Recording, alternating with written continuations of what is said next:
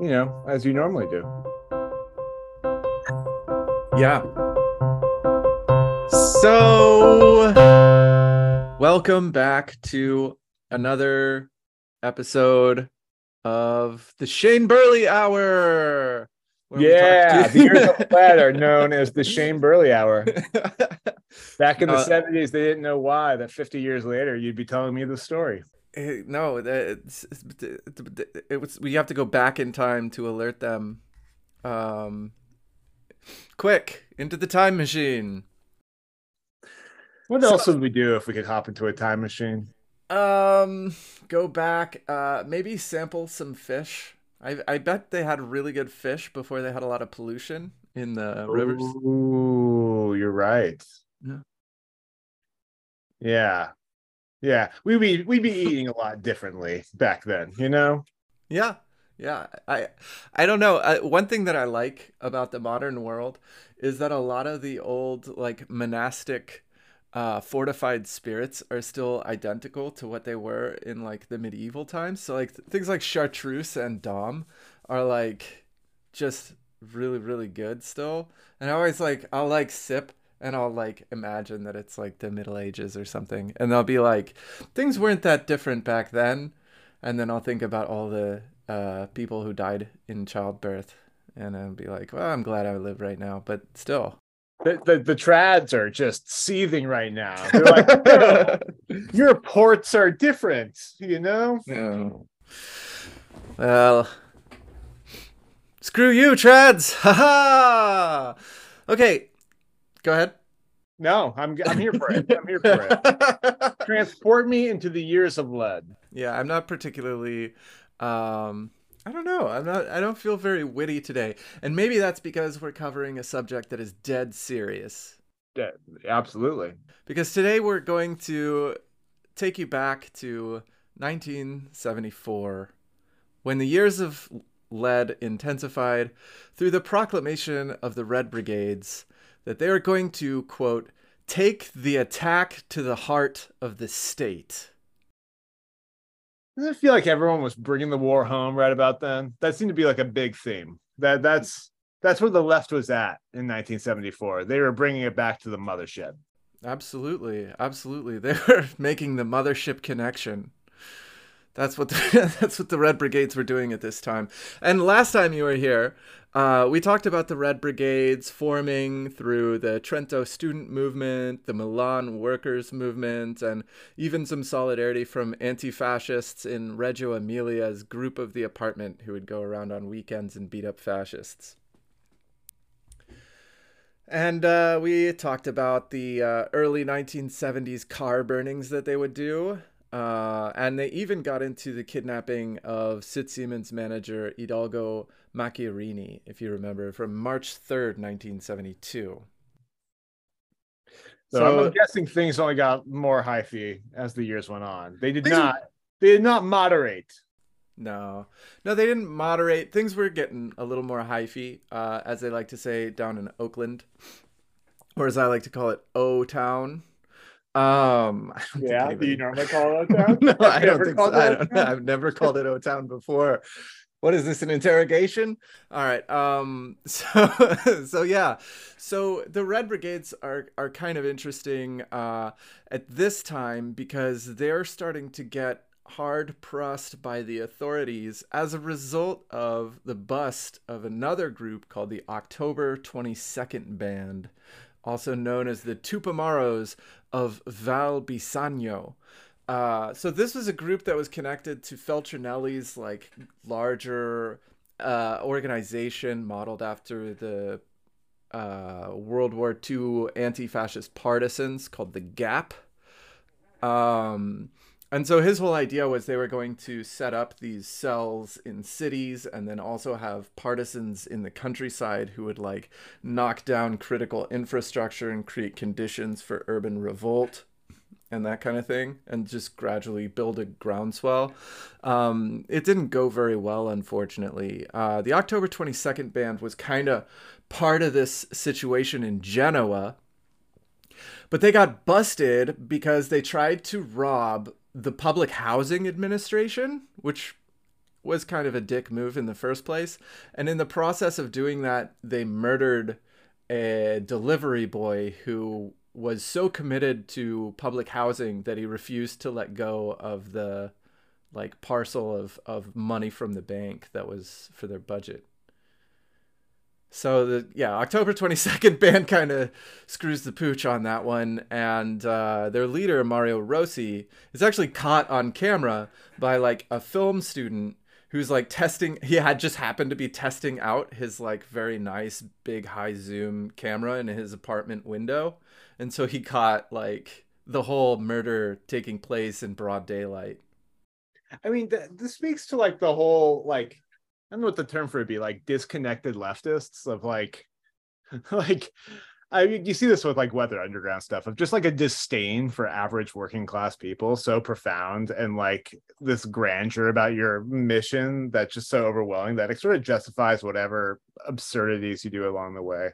Absolutely. And this was the whole point of, I mean, first of all, the point of uh, robbing the Public Housing Administration was that a couple of them already worked there because they were like leftists who like worked for, you know, urban housing. and so they're like, yeah, we got this really great idea. And then the other part of it was like you're saying, we're revolutionaries and like public housing makes things better and like it's not really helping like overthrow capitalism. So by doing this, we're also making a statement, you know? So yeah, a bad statement. Yeah, stupid, stupid, stupid stuff. Um, but yeah, so Mario Rossi's the leader of the group, and he gets busted. And there's this whole thing where a lot of the extra parliamentary left kind of bands together behind the October 22nd group, seeking to defend them as they kind of get thrown in front of court. Um, and so the police use the bust though to spread out uh, and start busting more and more people who are tied to this organization right? And in the process they raid a couple of safe houses and nab this one guy named marco pisetta who had been a comrade of renato curcio since their days together in the Trent student, trento student movement uh, so Pisetta cho- chooses that moment to turn on his former comrades and rats out the Red Brigades in a sworn affidavit, effectively co-authored by the military intelligence under the notoriously corrupt General Vito Miceli. So this is all kind of a fraud brought together by the military intelligence. Uh, and Pisetta later says that most of his statement is completely fabricated by uh, by the military intelligence who allowed who kind of leaked it out and let his affidavit get published in the right wing press. Um so you know the whole thing is like very sketchy and it makes it look like leading left wingers were part of this grand architecture of Italian terrorism writ large. Like the left wing was also responsible for all this stuff that the right was doing as well. Um, which is really typical of the whole strategy of tension, Vito Miceli type of operation and they're just using Pisetta at this point to like construct a big conspiracy theory with the Red Brigades and with Gap and with the October 22nd group, uh, and then also kind of trying to link it back to the Piazza Fontana massacre um, and claim that the left is truly responsible for all of the terror that's happening.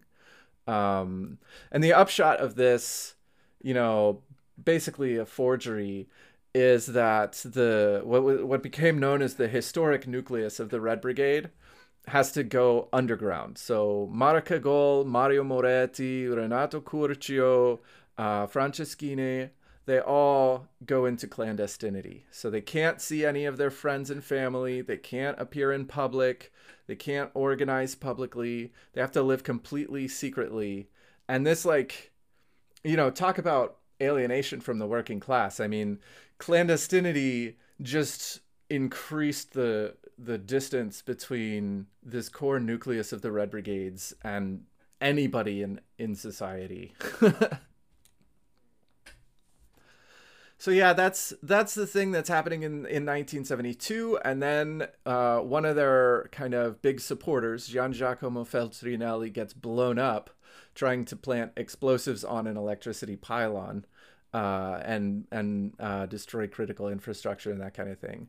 And so that is another hard blow for the Red Brigades because they liked him, even though they didn't want to join the Gap and his whole you know infrastructure. They wanted to carry on the struggle with him as a comrade, um, and you know this.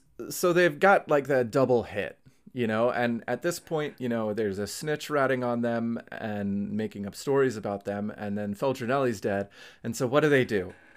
They just cut a swathe through italy's banks and just start robbing as many banks as they can. And uh, they pool all the money together. They get one another salaries to continue activities as professional revolutionaries. And um, and even they didn't really trust their luck at this point. Like Alberto Franceschini in his book, uh, Che cosa sono le Brigate Rosse, says that they felt like this was all really unearned and that someone in power was actually looking after them. Well, I mean, was someone in power looking after them? I have no idea, but this is like this is kind of adds to the myth of the Red Brigades is that the the impunity that they had while they carried out so many robberies at the end of 1972 just was like it had to have been somebody protecting them from on high. I mean, was the Communist Party? I mean, they they would have been pretty angry at these these rabble rousing new leftists, wouldn't they?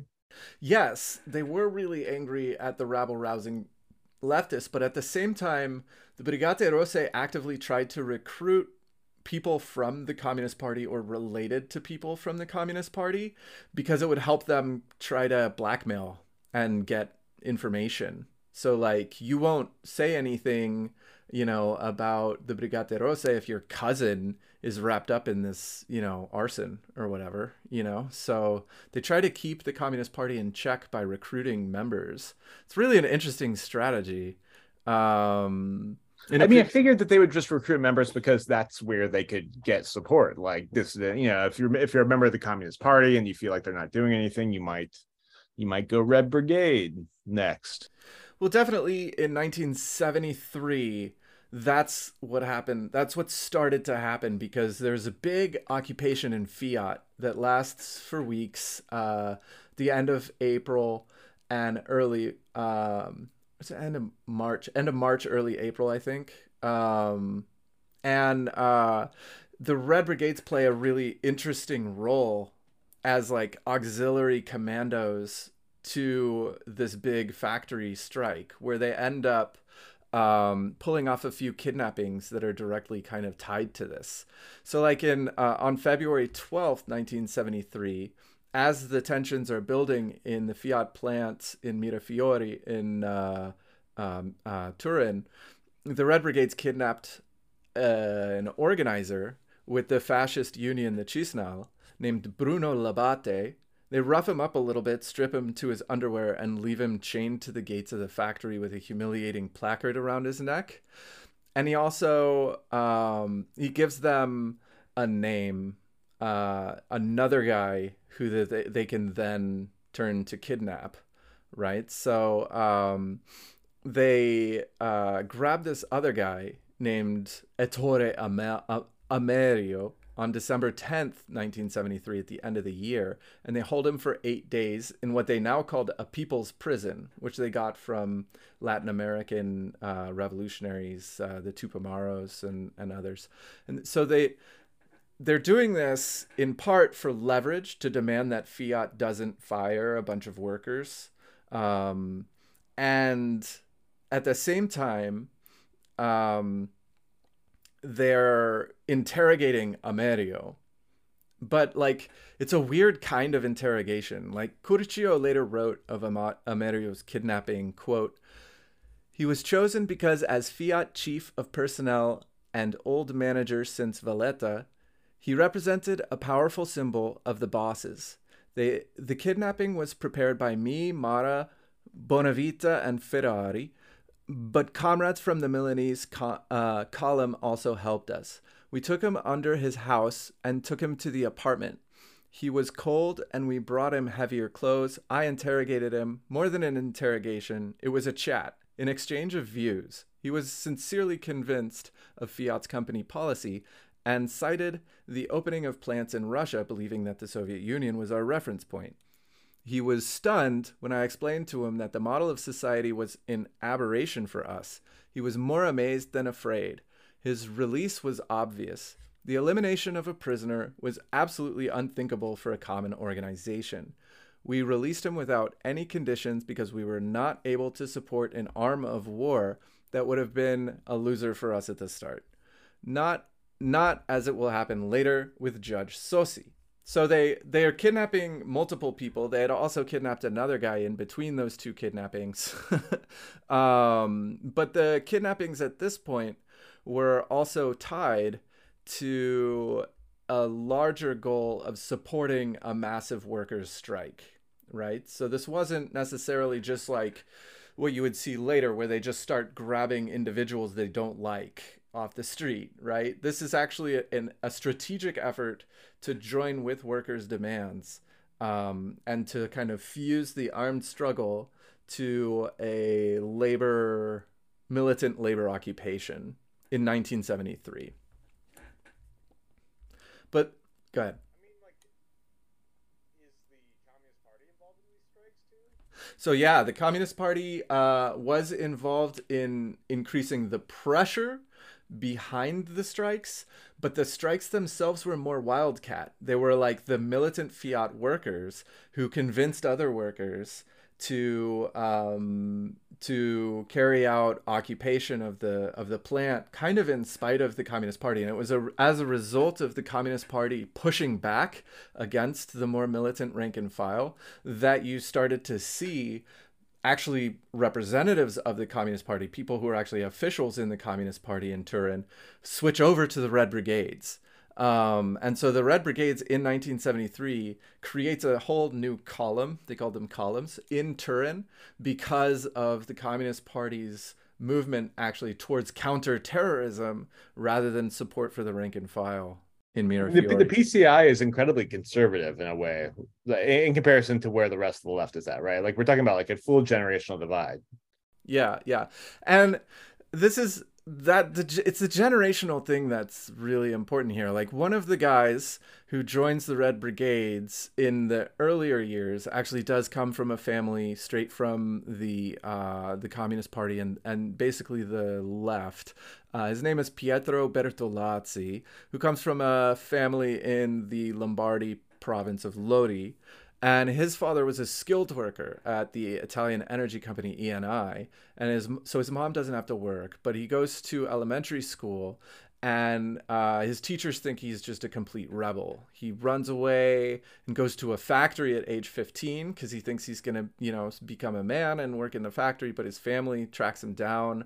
Uh, Bertolazzi tries to run away again, but eventually he gets actually sick of factory life and goes to school uh, and then he develops this idea of you know the workers world as a kind of moloch right? He's like dissatisfied. And that's what happened with a lot of the youth in the 60s is that they joined the factory you know and wanted to become part of the the workers revolution and then realized the factories really suck. So they actually go to school and then they find out that the schools really suck you know um, and for Bertolazzi, he joins the Communist Party Marxist, you know, uh, offshoot organization that Cagol and Curcio had been briefly associated with, and that was his entry point into the Red Brigades and finally clandestinity in 1972.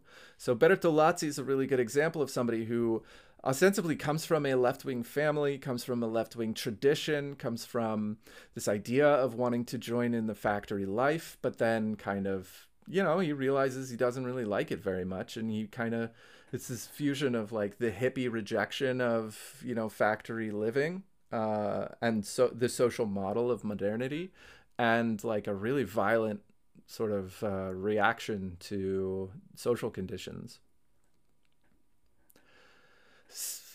So, and Bertolazzi is is important for this episode, so I'll, I'll get back to him. Um, so, um, the October 22nd group trial finally comes around in early 1974 um, and sentencing is on the table. So the judge in this case is this right winger named Mario Sossi. Okay. And the left targets him in particular. Um, defense attorneys are arguing that Mario Rossi should just get manslaughter because he didn't actually mean to kill the delivery boy. Mario Sossi doesn't buy it and he hands down a life sentence, which is really strict for Italy in those days. And a few days later, a group of thousands of extra parliamentary left demonstrators gathered to protest the Greek dictatorship. And as they're coursing through the streets of Genoa, they stop under Sossi's office window and raise up chants Sossi fascista, sei il primo della lista, which means Sossi fascist, you're first on the list. and Sossi sei nero, ti aspetta il cimitero, which means like we're gonna kill you. So they're they're like thousands of people are threatening to murder mario sossi at this point. I mean it's just it seems like the least stable space to build any kind of social movement. It's just absolute chaos. Um the, like even if they are supporting these strikes i can't imagine that they're building much infrastructure for it Oh yeah, and it's it's no, they're not building infrastructure. They're they're building their own infrastructure through their self-financing activities as they would call it. But in 74 especially, you have a massive economic crisis which is making things even more difficult. And Mario Sossi at this time actually thinks as well that part of the financial crisis is corporations taking advantage of it and hiking the prices. So his uh, domain uh, jur- in uh, juridical terms, I suppose, is not just prosecuting the October 22nd group, but also trying to go after price gouging by corporations. Um, so this is like a really crucial part of his activities at the time that nobody really acknowledges.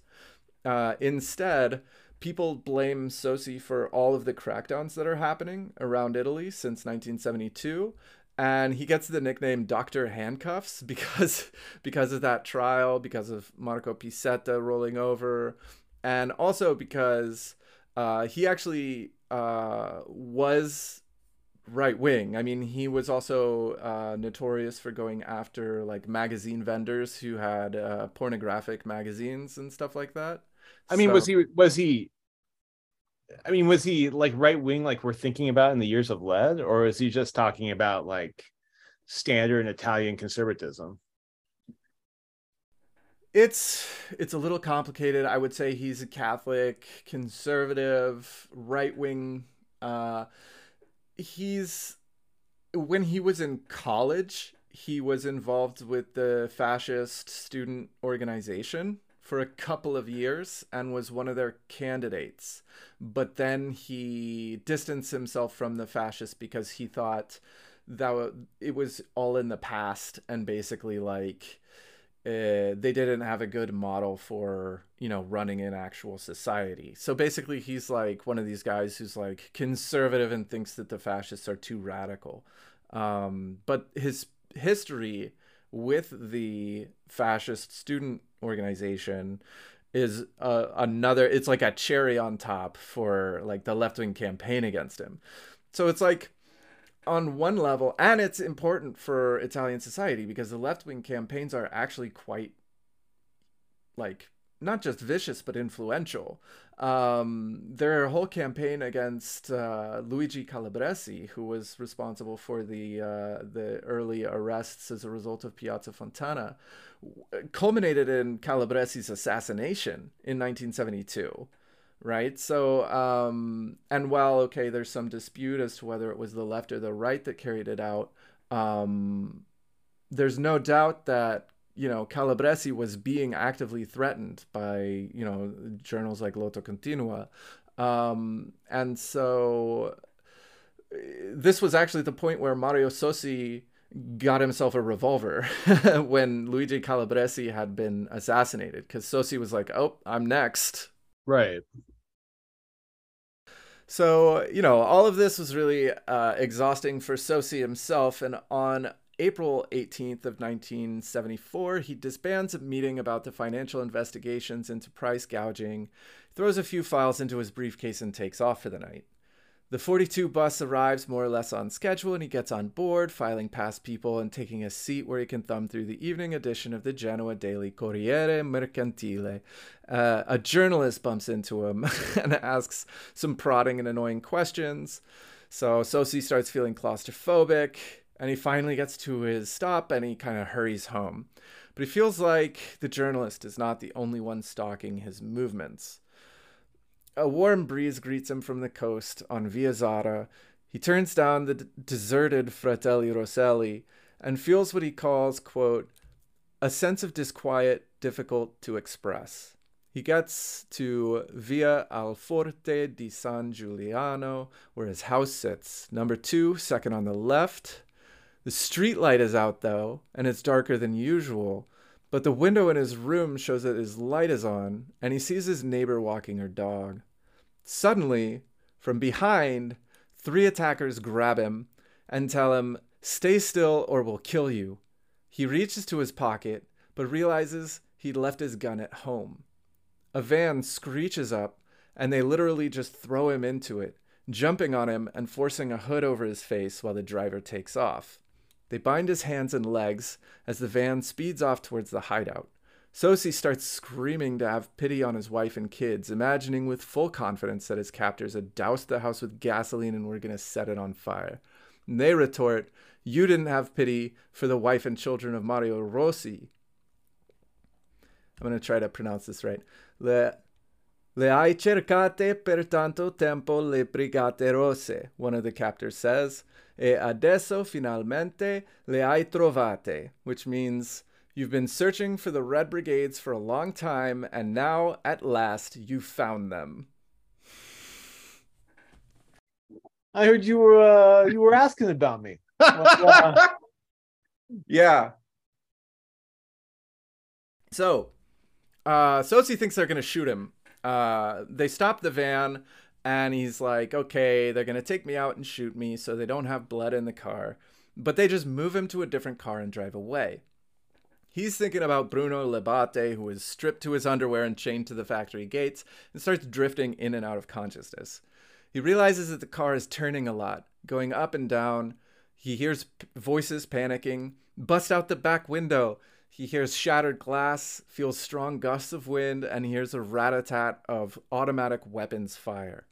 The car brushes up against something, and he's being thrown around, lying down on the floor of the van as it goes over bumpy terrain. What had happened was this. Okay, so Margherita Cagol was supposed to go in a car ahead of the car with Sossi in order to radio back anything like a roadblock. You know, she's looking out for p- cops and stuff like that. She did actually get stopped, but her walkie-talkie was broken, and she figured she just she could just stop. The cops would talk to her, and it would give the next car an opportunity to whiz past the blockade. And, and and that's exactly what happened. Like she's there talking to the cops, and then the other car with Sossi in it is able to get past. Uh, however, the guys in the second car thought that she was arrested, and uh, when the cops were so astonished that somebody had actually broken through the blockade, they just let her go. They didn't arrest her or anything. So Cagol takes off in her car trying to catch up to the car with Sossi in it, but the car with Sossi in it is on high alert at that point and mistook her for a cop car. So they opened up on Mara Cagol's car with an automatic weapon, actually shooting out her tire.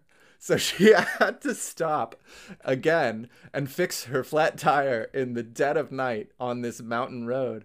And finally, she makes it to the next rendezvous point. So it's like comedy of errors uh but somehow you know you know these guys aren't like the sharpest knives in the drawer but somehow you know sossi feels underneath the car some more patchy asphalt and ultimately cobblestones and finally they get to the hideout this is sort of like the behavior that's common to this period of the western left It reminds me of like the Symbionese Liberation Army, and just kind of like a a, a, a cascade of buffoonery. Yeah, yeah, yep. But you can't say it wasn't actually planned out. I mean, it was. I think some people say it was planned by Cagol herself, uh, but there were 18 people involved in this operation, divided into a support crew and an active crew, which involved four people who actually carried out the ki- kidnapping and then transferred over Sossi to the three Bertolazzi, Franceschini, and Cagol, who remained with him as they took him to the so called People's Prison in the Alessandria province around Tortona, about an hour's drive from Milan in the foothills of the Ligurian Apennines. So it seems that Bertolazzi may have been involved both in the kidnapping crew and the People's Prison crew, but that detail is a little bit hazy. Um, there's some more stuff about uh, you know who the kidnapping crew was. Uh, that's a little bit um, unimportant, but uh, so Sossi gets transferred to thrown into a cell with the following description: a six by six metal cage reinforced with concrete about five feet high, with polystyrene walls and beige wallpaper. He has a cot about five feet long and a garbage bucket, a canteen, and that's about it. There are two small holes in, near the ceiling and two lights. One is white, protected by a grill, and the other is red. After he eats his second meal, the brigatisti switch from white to red, and this is how he discerns when it's nighttime and when it's daytime. On the wall is a red tapestry with the famous yellow five point star and the slogan Contro il progetto neogolista portare l'attacco al cuore dello Stato, which means, yeah, take the attack to the heart of the state and kind of has the ring of a narration from like a Costa-Gavras film. it's like Z or something. Yeah. So he kind of figures out, you know, I'm probably in the basement, uh, in the mountains somewhere, uh, in like a soundproof room, right? And uh, pretty claustrophobic, so this really sucks for him. Uh, he's been sort of screaming and punching the doors and walls and crying and having a miserable time. Bertolazzi comes in and just yells at him, like, enough, stop it, don't make us tie you up. Uh, and on reflection, and this is one of the one of the weird things, Bertolazzi later said, "quote Although comparisons should be made in the same conditions, his behavior was the worst of all those we kidnapped." How many people did they kidnap? I know. all told, I really, I, I, up to this point, I think they're on their fifth, and this is just 1974. But this is an important one because it sort of it follows the format that they used for subsequent kidnappings leading up to Aldo Moro, you know. Um, so there's another jailer as well as Bertolazzi. He wears glasses so he can see beneath the eye slits of the hoods that they wore, which covered their head and neck down to the sugar paper suit. Uh, and uh, Sossi calls him the graduate because he seems a little more intelligent. Uh, but that's Alberto Franceschini. So it's Franceschini, Bertolazzi are the two people that Sossi's going to actually be able to interface with throughout this this period.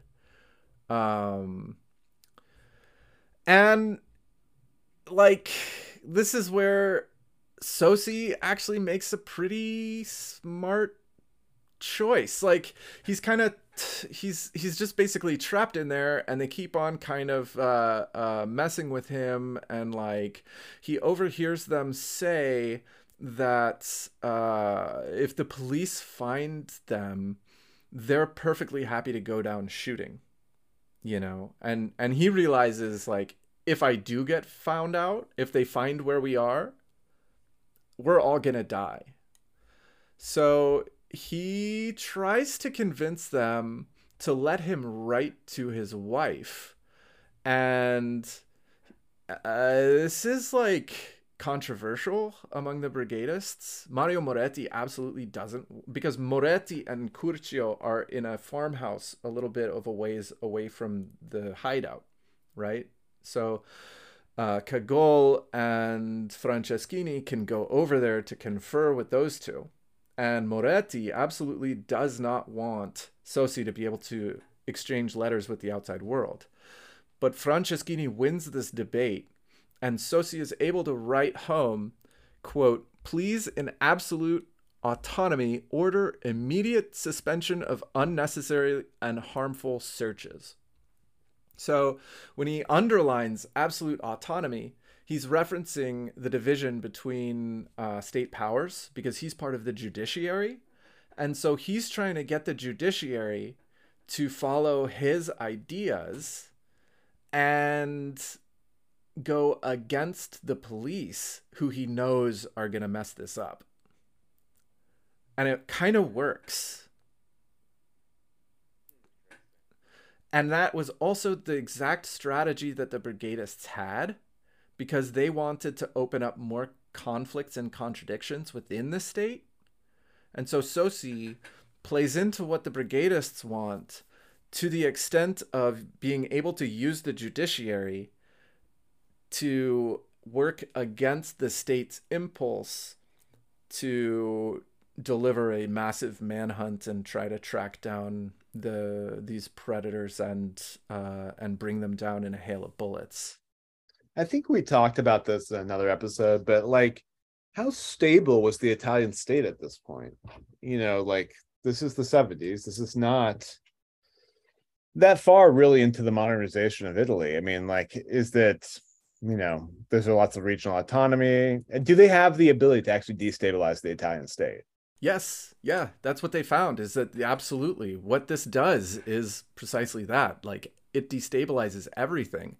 Um and and and here's where the Red Brigade's like new analysis, this is where kind of the rubber meets the road. They have this paper, this position paper that they draft, and they give it to Sossi called Contro il neogaullismo portare l'attacco al cuore dello Stato, right? The uh, against neo-Gaullism, bring the attack to the heart of the state. And it has everything to do with the fact that the Communist Party is trying to do the grand compromise, the historic compromise with the socialists and the left wing of the Christian Democrats in order to preempt a kind of a fascist coup. And what the brigadists think is that this is showing too much solidarity between the Communist Party and sort of the liberals. And he wants, and the the brigades want to throw a big wrench in that operation because they think any Communist Party worth its salt is a revolutionary party that wants to overthrow and not collaborate with capitalism right? So they think that by grabbing Mario Sossi, they're going to make a big demonstration about the October 22nd case. But more than that, they're going to divide the politics even further and kind of expose the contradictions of the uh, kind of coalitioning, the coalescing that is happening at that time uh, in the Italian center left. And in in this operation, they think that they can make that coalition as small as possible and as embarrassing as possible, while making themselves look like the heroes eh, on multiple fronts. Are they successful? Well, their analysis is frankly ridiculously wrong. They think that neo Gaullism is their biggest enemy and that the Communist Party is playing into it. And while neo Gaullism is a big problem at this point, it's actually subversive to the goals of both the center right and the center left in the Christian Democrats because it's supported by people like uh, Sogno um, Edgardo Sogno, who's literally trying to overthrow the Italian government at the same time, but from the right wing. So, in the name of going after Gaullism and presidentialism, which was a phenomenon that was subversive to the state, they end up going directly against the state itself, which is fighting against neo Gaullism at the same time. So, what they do is they're they're muddling up the conditions if they had just gone against Gaullism, it would have been completely different. And they did make efforts to go against Gaullism. And this is where a weird interlude kind of takes place. Um, so as Sossi is sort of languishing in jail, Mara Cagol and Alberto Franceschini decide that they're going to actually branch out a little and they're going to raid the offices of Edgardo Sogno, who absolutely is trying to overthrow the state. And Cagol hits on something. How strange. Uh, this is May 3rd. Um, uh, it's an obituary that Sogno had written for the guy who had died the previous year, named Roberto Dotti, and she knows the name from somewhere. So remember last episode when we were talking about the guy Corrado Simeoni, who was part of the Milan Metropolitan Collective, and he wanted to create this ultra clandestine force within the militant group Sinistra Proletaria, and it was called Red Aunts at first, and then it became this thing that he called Super Clan for super clandestine, and they tried to blow up a building in Greece, but it failed completely. So yeah. So Cagol actually had been working with Simeoni a little bit, and Simeoni introduced her to Roberto Dotti, the guy that Sogno, for some reason, wrote an obituary for. So Dotti had been a communist partisan who fled to Czechoslovakia after murdering a Fiat executive, but he returned to Italy after that and he refused to join the Communist Party.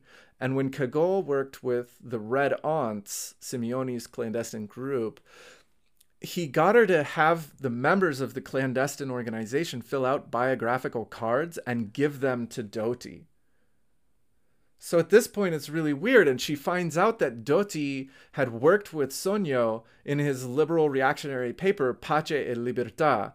So Pace e Libertà was like in the Fiat factories trying to propagandize against the Communist Party and the extra parliamentary left. And they used a lot of left wing uh, practices and things like that. And they even got money from the CIA. Um, so the fact that this guy who had worked with with Sogno in Pace y Libertà was directly connected to Simeoni and was getting biographical cards of the members of Simeoni's clandestine organization is super weird.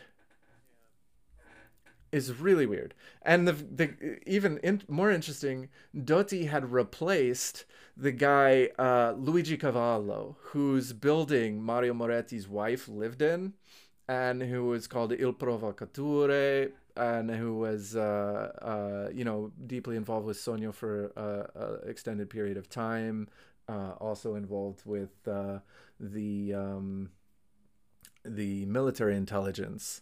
So a lot of questions get opened up here about Sogno's connection to Dotti, Dotti's connection to Simeoni, and Simeoni's connections to the secret services, perhaps.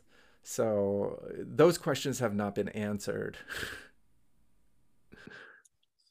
yeah, I mean, this it feels like there's like a veil of mystery around this still. You know, like, and I, I sort of like wonder what this says about the continuation of the Italian left, like what what connection those things have together.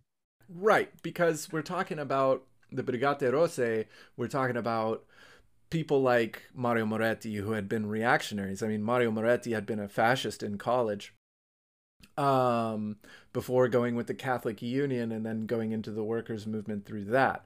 Um, and so the, the both of these kind of mysteries that we've seen in this episode so far with Simeoni and with um, this idea that Franceschini has that they were actually being protected by parts of the law they add to a kind of mythos around the group that it was maybe it was part of the secret services maybe members of it were part of the secret services maybe the secret services were helping them. Uh, and at the same time they seem to have been intuiting some of the ideas that were prominent in the Communist Party at the time that there was this secret plot to take over Italy from the right in a Gaullist form.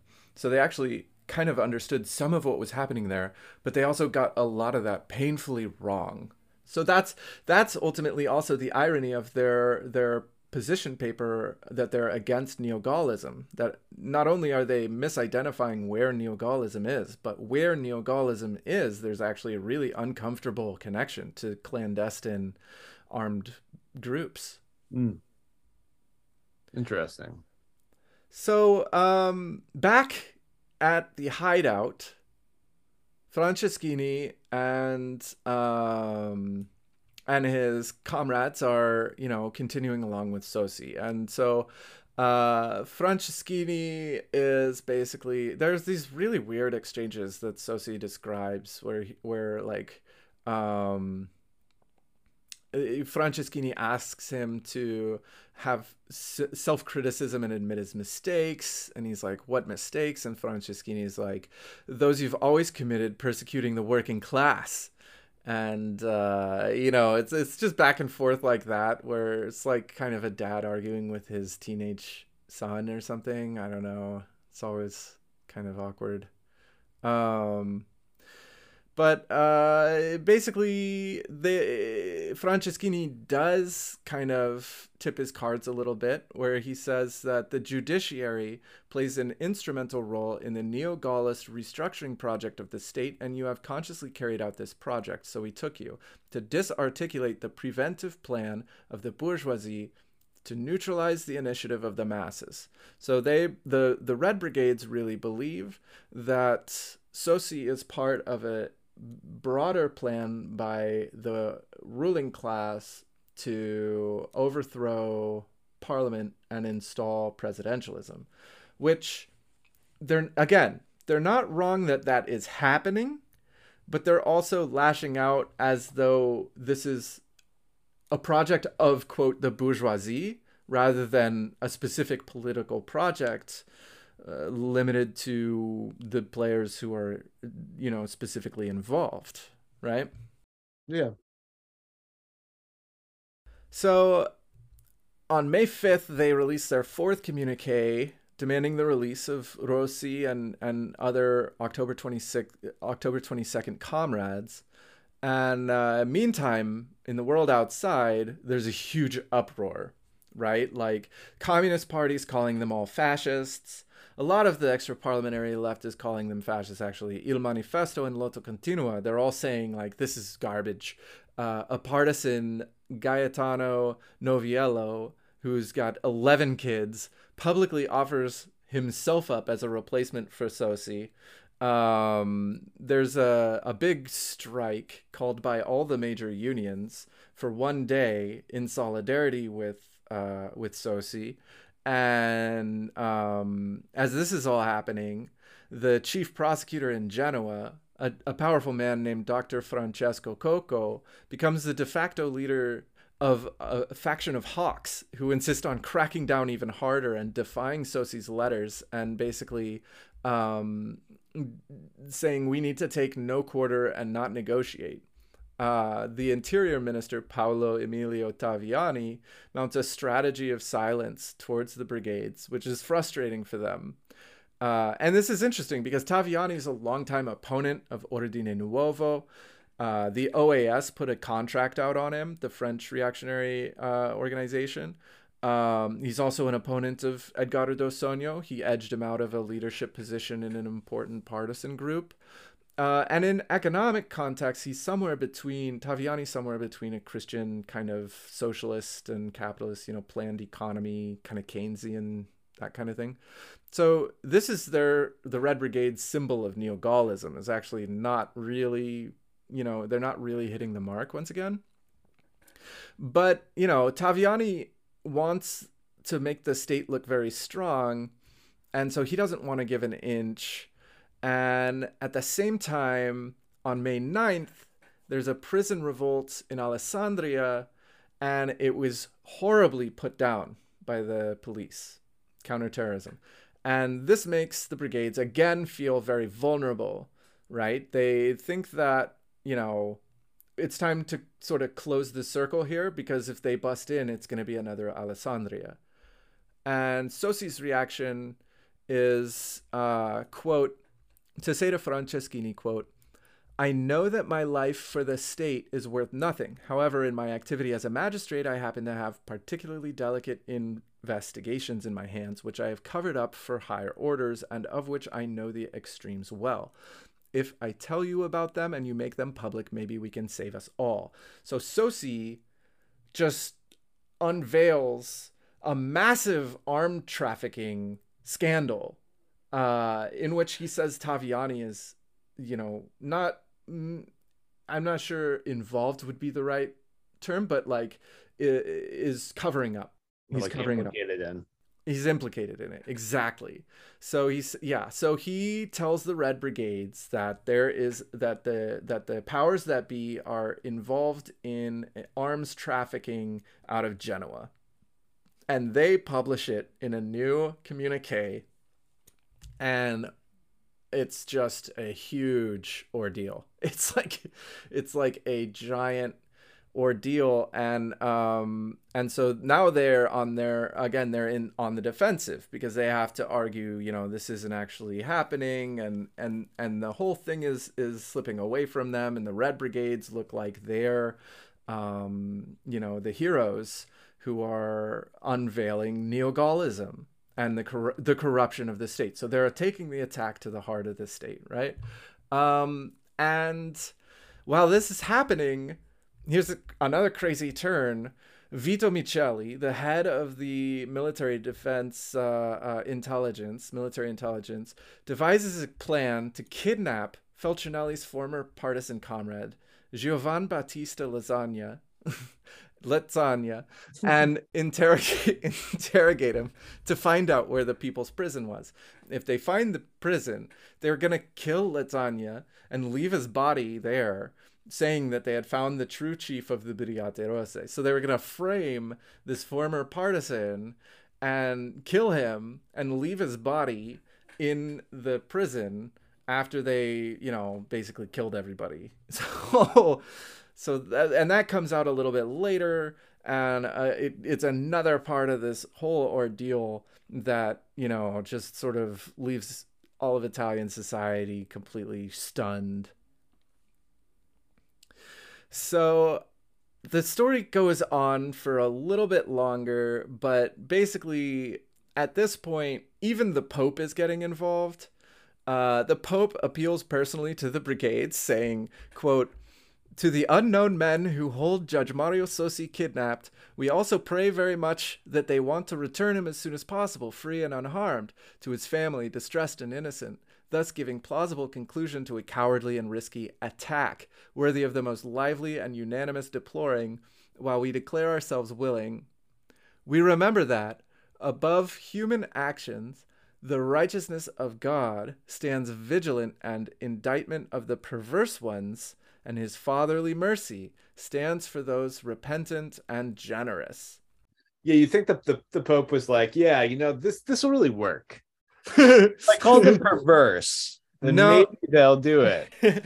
I don't think that the Pope thought it would work so much as I think that the Pope wanted to turn uh, all of this scandalized and fractured Italian public totally against the brigades because the brigades in their even in their previous three kidnappings of 1973 were still viewed as maybe a Robin Hood group of people. I mean, they had they had been uncovering some pretty significant stuff. They found that the Fiat had an actual hiring policy of hiring fascists. Like Fiat would prefer to hire fascists, and they had deals with the fascist unions, you know, for spies in the factories and scabs and all of those things. So you know and and the brigades were the ones who who brought that to light you know and just now they've exposed this big arms trafficking thing so a lot of people are like maybe we'll just let this play out and and i think when the pope but i think when the pope and the three unions and everybody is just like enough is enough it actually does change a lot of people's minds. And so the the brigades at this point this is like a turning point for them. This is where their popularity starts to sort of ebb. And yeah so um so basically they realize they kind of have to start wrapping this up. Um Franceschini's put in charge of the execution if it comes to that. Uh, and he himself tells Sossi, he's like, you know, I have to test myself because uh, he says, quote, you're a man with whom I have now established in 30 days of coexistence a certain relationship, maybe not really friendly, but human, a relationship of understanding in short. Sossi asks him, you want to test yourself? He responds, well, let's say an experiment, but let's be clear, we're talking in the abstract. And Sossi says, for my part, I'd gladly do without this experiment. and Franceschini responds, quote, it would be a way to see how far you can fulfill your duty as revolutionary communist far- fighters and to what extent you can stifle personal feelings to remain faithful to an order received. So basically, they're getting ready to murder Sossi. And in the last minute, uh, the Genoa appeals court ignores the position of Francesco Coco, the head prosecutor, and they decide that they can use what's called the Valpreda law, which helped spring Pietro Valpreda, the anarchist who was arrested for uh, alleged involvement in the Piazza Fontana massacre. So this is like you can't hold them in preventive detention, and they say you can. This also applies for October 22nd in this case because it will cause unrest in Italy. And so the appeals court decides that you know, they can release the October 22nd group on these conditions if the brigades release Sossi. And so, so Sossi's ploy has worked, it seems. Um, but the brigadists' whole plan, uh, they get this guy named Corrado Corghi, who has lots of contacts in the revolutionary left around the world, and he sets up a scenario where the October 22nd group is freed and remanded to the custody of the Cuban embassy in the Vatican, and from there sent to Cuba. But the Italian Communist Party lead, leans on the Cubans. One story floated by Fr- Franceschini is that they promised Castro 50 tractors, and so the Cubans end up saying no. Another story is that the Communist Party appealed to Moscow and that Moscow intervened against the brigadists. Anyway, the Cubans say no. That deal's rejected. And Franceschini later says it was confirmation that in the end, the logic that always prevails is that of the reason of the state. Yeah, I mean, does how does the USSR respond to them? Because I imagine they respond differently than they do to like the Red Army faction. I don't know. I mean, there's there's a lot of sketchy stuff. That like in in in this whole telling, I'm leaving out a lot. Like at one point, Franceschini tries to say that the that Mossad had offered to fund and arm the Red Brigades. Um, in another place, he say uh, other people uh, say that uh, they were training with the Palestinians. Uh, right there are those. I mean, stories. that makes a lot more sense than Mossad. Well, but they were also anti-fascists, especially going into 1974. They were just torching a lot of fascists' cars. I mean, that was their their mo was like basically pretty strictly anti-fascist in the context of the factories. Their mo wasn't so much kidnapping random members of the judiciary. Well, not random, but yeah. Hmm. So, so I don't know.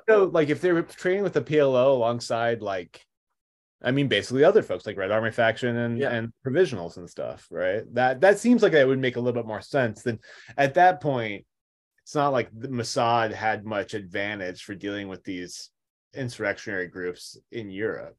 Yeah, yeah, yeah. But um, there's Franceschini saying they did, uh, at least up until 73, 74. Um, and then there's other stories about how the Brigate Rosse were connected to the Red Army faction and were connected to various sort of uh, sub rosa terrorist organizations in Europe in the 1970s. Um, so yeah, I, I, think we're gonna get into that more uh, going into the the uh, later part of the 1970s. But at this point, they probably enjoyed some of the connections uh, that uh, Feltrinelli helped set up, who was incredibly well connected. Um, but as for the USSR, I think that they were less involved. The KGB, in in my understanding, was a little bit less involved in the European theater than the Stasi. So the Stasi would have been the ones with who would have been their more direct reference point. But at the same time, they were genuinely anti-Soviet. Mm, in the way that the RAF wasn't. Yeah, I think so. I think because because it's unrelenting. In their in their books they're always like it really pisses me off that people would always say oh you're soviet you know friendly da da da da. We aren't. We weren't you know? And they emphatically say in the red brigades all of them. All yeah. of them bertolazzi franceschini curcio everybody who has written about being in the brigades or or had you know in in any of these books um they all say you know, it really pisses us off when people say that we were like financed or supported by the Soviets or that we supported the Soviets. Because they're part of autonomia, essentially. I mean, essentially ideologically. Nah, they weren't really. They they they would say at this time they would say that autonomia provided a great sort of pool for them to be fishing in but for them, their ideology, they weren't like, say, the organizations like Comitati Comunisti per il Potere Operaio, which was uh, connected to the journal Senza Tregua, but had a very kind of like uh, violent armed group kind of mentality, right? Those groups were a lot like the Red Brigades, but they were also kind of embracing a much looser format of organizing uh, within sort of the milieu or the area of autonomia. Whereas the brigades just thought autonomia was like the kindergarten. Uh, and once you, if you graduated from autonomia, then you could join the disciplined revolutionary cadre of the Red Brigades, right? The Marxist Leninists. Um, but they they didn't think that autonomia was particularly useful. Other than that, they thought that it wasn't a real strategy. Mm. I mean, do you think that the reason that they have that more anti-Soviet mentality than the RAF is that they're dealing with a large influential communist party that's conservative? It might be, yeah, because uh, in in Germany you have the the contradiction presented by East Germany that was actually communist, you know, and uh, a lot of the Italian Communist Party, you know, there are various factions within it, but a lot of the Italian Communist Party just wanted Italy to be a lot like East Germany, you know, so they didn't have a left wing reference point uh, that was to the left of the Social Democrats in in in West Germany, right? So less differentiation essentially on the left. Yeah. Yeah. Um and they were like ultra leftists, uh but they weren't, you know, very enthused by the Soviets, right? They were part of that other generation.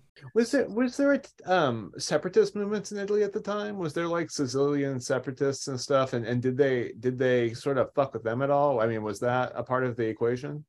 This was something that like Feltrinelli was particularly interested in, especially in the early 70s when he comes back from Cuba uh, because he's doing a book uh, with Castro. Um, and he, he kind of loses hope that there's going to be, you know, a communist revolution to the left of the Communist Party. Uh, and he starts thinking maybe Marx isn't our best reference point. Maybe we need to go back to some of these like medieval kind of people popular revolutions. And uh, you know, there are some very famous stories of uh, I think 14th century uprisings in like Friuli, um, where there's the cruel Thursday of abundance, where they like uh, uh, turned the um, the rich from their sort of hilltop manors and uh, stole their clothes and forced them to dress like peasants and like paraded them through the streets and stuff like that. And then there's there was also a long-standing Sardinian independence movement, and so Feltrinelli wanted kind of to draw from those kind of fountains of Italian sort of uh, rebellion uh, rather than stick to a strictly Marxian sort of uh, platform. Um, it, but it, it, kind of foundered, and it, in some ways, it came a little bit too close to groups like um, the. Uh, oh man, what's it called? The um, uh, geez, Lotta di Popolo, the uh, the fascist uh, um, pseudo left wing kind of Nazi Maoist organizations, because they were doing the same thing of trying to raise up an ultra nationalist sort of insurrection against uh, the uh, I won't say a united Italy, but certainly the liberal uh, republic. I, it, I do kind of understand, I guess, where he would come from with that. And in like a, a country that has uneven economic modernization, you might look for these like almost like pre-capitalist forms of resistance. I, it makes me think of Joshua Clover's book, Riot, Strike, Riot, which sort of like looks at the history of of sort of like mass resistance as mostly on riots until you had basically the the, the mass implementation of proletarian identity and then when you could have strikes so like people are were, became employees but now increasingly people don't fit the model of an employee very much anymore so they're returning to the riot sort of so i kind of like understand this sense of like oh like that Marxist equation of resistance, it actually does. It's not as ubiquitous in our context. Um, and actually, I think all of Maoism in a way is sort of like trying to to critique that. Yeah, yeah, absolutely. And and this was also a thing uh, with the um, the Reggio Revolt in 1970. It was uh, this populist, localist uprising from Italy's deep south, you know, that really had no reference point in Rome and was kind of an autonomous uprising against uh, against uh, neglect, you know, and basically rule from the north. So um, this was actually the the Reggio Revolt was supported by Lotta Continua. Um, and uh, the the Red Brigades though were not as enamored with those kinds of sort of like this idea of a populist insurrectionary approach or a populist insurgency from the rural countryside or the remote provinces. You know, like, eh, the, the, I don't think that they. I think that insofar as they played into the Red Brigade's strategy to basically tear Italy apart. Um, then they work out, you know. But I don't think that the Red Brigades uh, sought to inflame those specific regionalist tensions so much as they sought uh, socioeconomic uh, um, polarizations. This this like notion in the 70s that a strategy of tension was going to work in a European country just seems to me like sort of baffling. Um, you know, um, if it wasn't working and particularly clear by that point in Northern Ireland that it wasn't working. Like, I'm not sure why the Red Brigade would think that somehow that that kind of would fracture enough that there would be like mass revolution, particularly when they're doing unpopular things, you know, like when they're not actually creating popular support while doing it. Yeah. Yeah and that was really this is that's that's in a sense maybe the tragedy of their clandestinity clandestinity or clandestinity um is that the more they the more remote the brigades became from uh italian civil life the uh the weirder their actions and their ideas became you know so like in this case this whole plan with like we're gonna take him to the Cuban embassy and all that kind of stuff. Like, really kind of doesn't make a lot of sense. And then, like, basically, Coco ends up intervening and canceling the whole thing, so they don't have an out. And then they just release Sossi. they cover his eyes with patches and big women's sunglasses over his face. And they put him in the rear passenger seat of a car and they uh, drive into Milan, totally undetected, uh, and leave him in a small public garden with a second class ticket to Genoa in his pocket. After telling him to count down from 100, they get back in their car and they disappear. And, uh, you know, like, they don't get anything out of it. Like, after 35 days with this, like, you know, judge in in their people's prison uh, they just they have to let him go. They realize, you know, basically, you know, either they kill him or they don't, and it's not working out. So they just let him go. And uh, it's really weird because Mario Moretti really, really wants to kill him. Like Mario Moretti, because Franceschini is arguing again with Moretti and Curcio, and Moretti's like, we can't, we'll be laughed at, you know? and and uh, Franceschini's like, no, we have to let him go because uh, you know it, this sort of activity is sort of beyond our capacity at this point, right? And we've already won because we've exposed all of these crises within the state. So, so they end up letting him go. Moretti loses out, but this is extremely important because, um, well, Franceschini and Curcio are about to have a little bit of a run-in with the state. Basically, they trust this guy who they call Father Mitra, but the Father Mitra is actually a guy named Silvano Girotto, who's an agent of the Carabinieri. And uh, so uh, Franceschini takes Curcio to meet with him at a train station. Franceschini's waiting in a nearby bar. Meeting goes off okay. Um, but, uh, you know, as they're driving away, they get arrested on a secondary road, and um, the jig is up basically. So Franceschini uh, and Curcio get arrested just weeks after releasing Sossi, um, and yeah, and they go to jail. so Moretti is the only one, you know, aside from Cagol, of that you know historic nucleus involved in the Sossi kidnapping that's still around, right? And so, you know, the saga of um, of Curcio and Franceschini in jail is going to be a little bit complicated because there's escapes and there's intrigue and all of that stuff. But by and large, they stay in jail, and Moretti kind of becomes the leader of the Brigate Rosse. He's the one who is driving for the assassination of Sossi and he's the one who's going to be in charge when they kidnap Aldo Moro. So you can see, um, this is the beginning for them in a sense. It's it's it's the beginning of the it's the end of the first chapter, the historic nucleus chapter of the Brigate Rosse, and it's the beginning of a new phase, right? Um, and this is a quote. Um, the the quote I wanted to end this on from Mario Moretti, uh, where he says that with the Sossi action, it was said the first phase of guerrilla warfare was over, characterized by a compact force, but only relatively organized.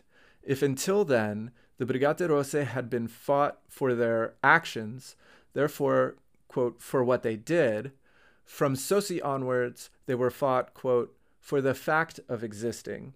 The brigadists, in short, had sensed that the investigations into them had been unified under the command of a single structure, or that, quote, the enemy starts from a single centralized investigation into the organization and seeks its foundations and men regardless of ascertained responsibilities, evidences of guilt, etc.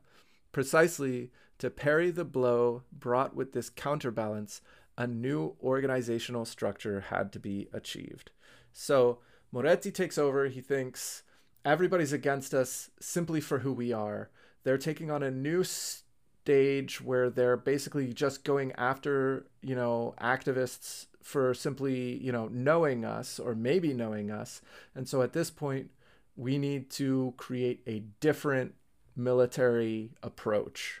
And that's going to be something that holds pretty consistent from 74 75 until you know the the moro kidnapping and it's going to include a new column in rome with a guy named valerio morucci and it's that rome column that carries out the moro kidnapping. So that's the so that's the that's the that's the long and short of um, mario sossi a not particularly sympathetic figure, and how he kind of riffed his way out of captivity of the Brigate Rosse with a little bit of luck, uh, in spite of many of his own colleagues, who he would he would suspect actually wanted him dead. Imagine how stressful it is. I just like I I you know like it just sounds like the worst living your worst life. yeah. I can't really imagine something worse than like what a six by six foot soundproof room in the basement being like fucked with by Alberto Franceschini. Like that would suck. I just think too, like some of these groups, like when you hear like the the testimonies of like the weather collectives. I'm like, you know, imagine years of your life just be spent like fucking miserable. Like it just seems like such a, a, a, a miserable way to uh to engage with politics, you know. Oh, the brigadists themselves. I mean, yeah. The the the, the thing about I and Franceschini just eh, in his interviews after the fact and and his and his book, he just seems I mean, he's very devastated, and you can tell he thinks back on who he was. Excuse me, on who he was, as like this this totally kind of programmed person who thought that he understood objectively everything that was happening and was reacting in purely rational and uh, intelligent ways.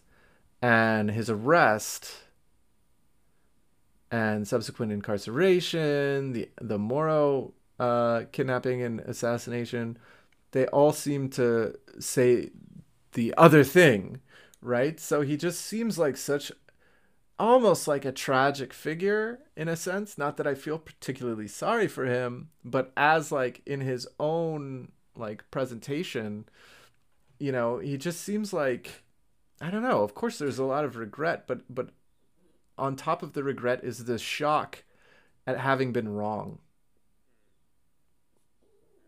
Curcio, not so much. I don't think that Curcio thinks of things in terms of like, was it right, was it wrong?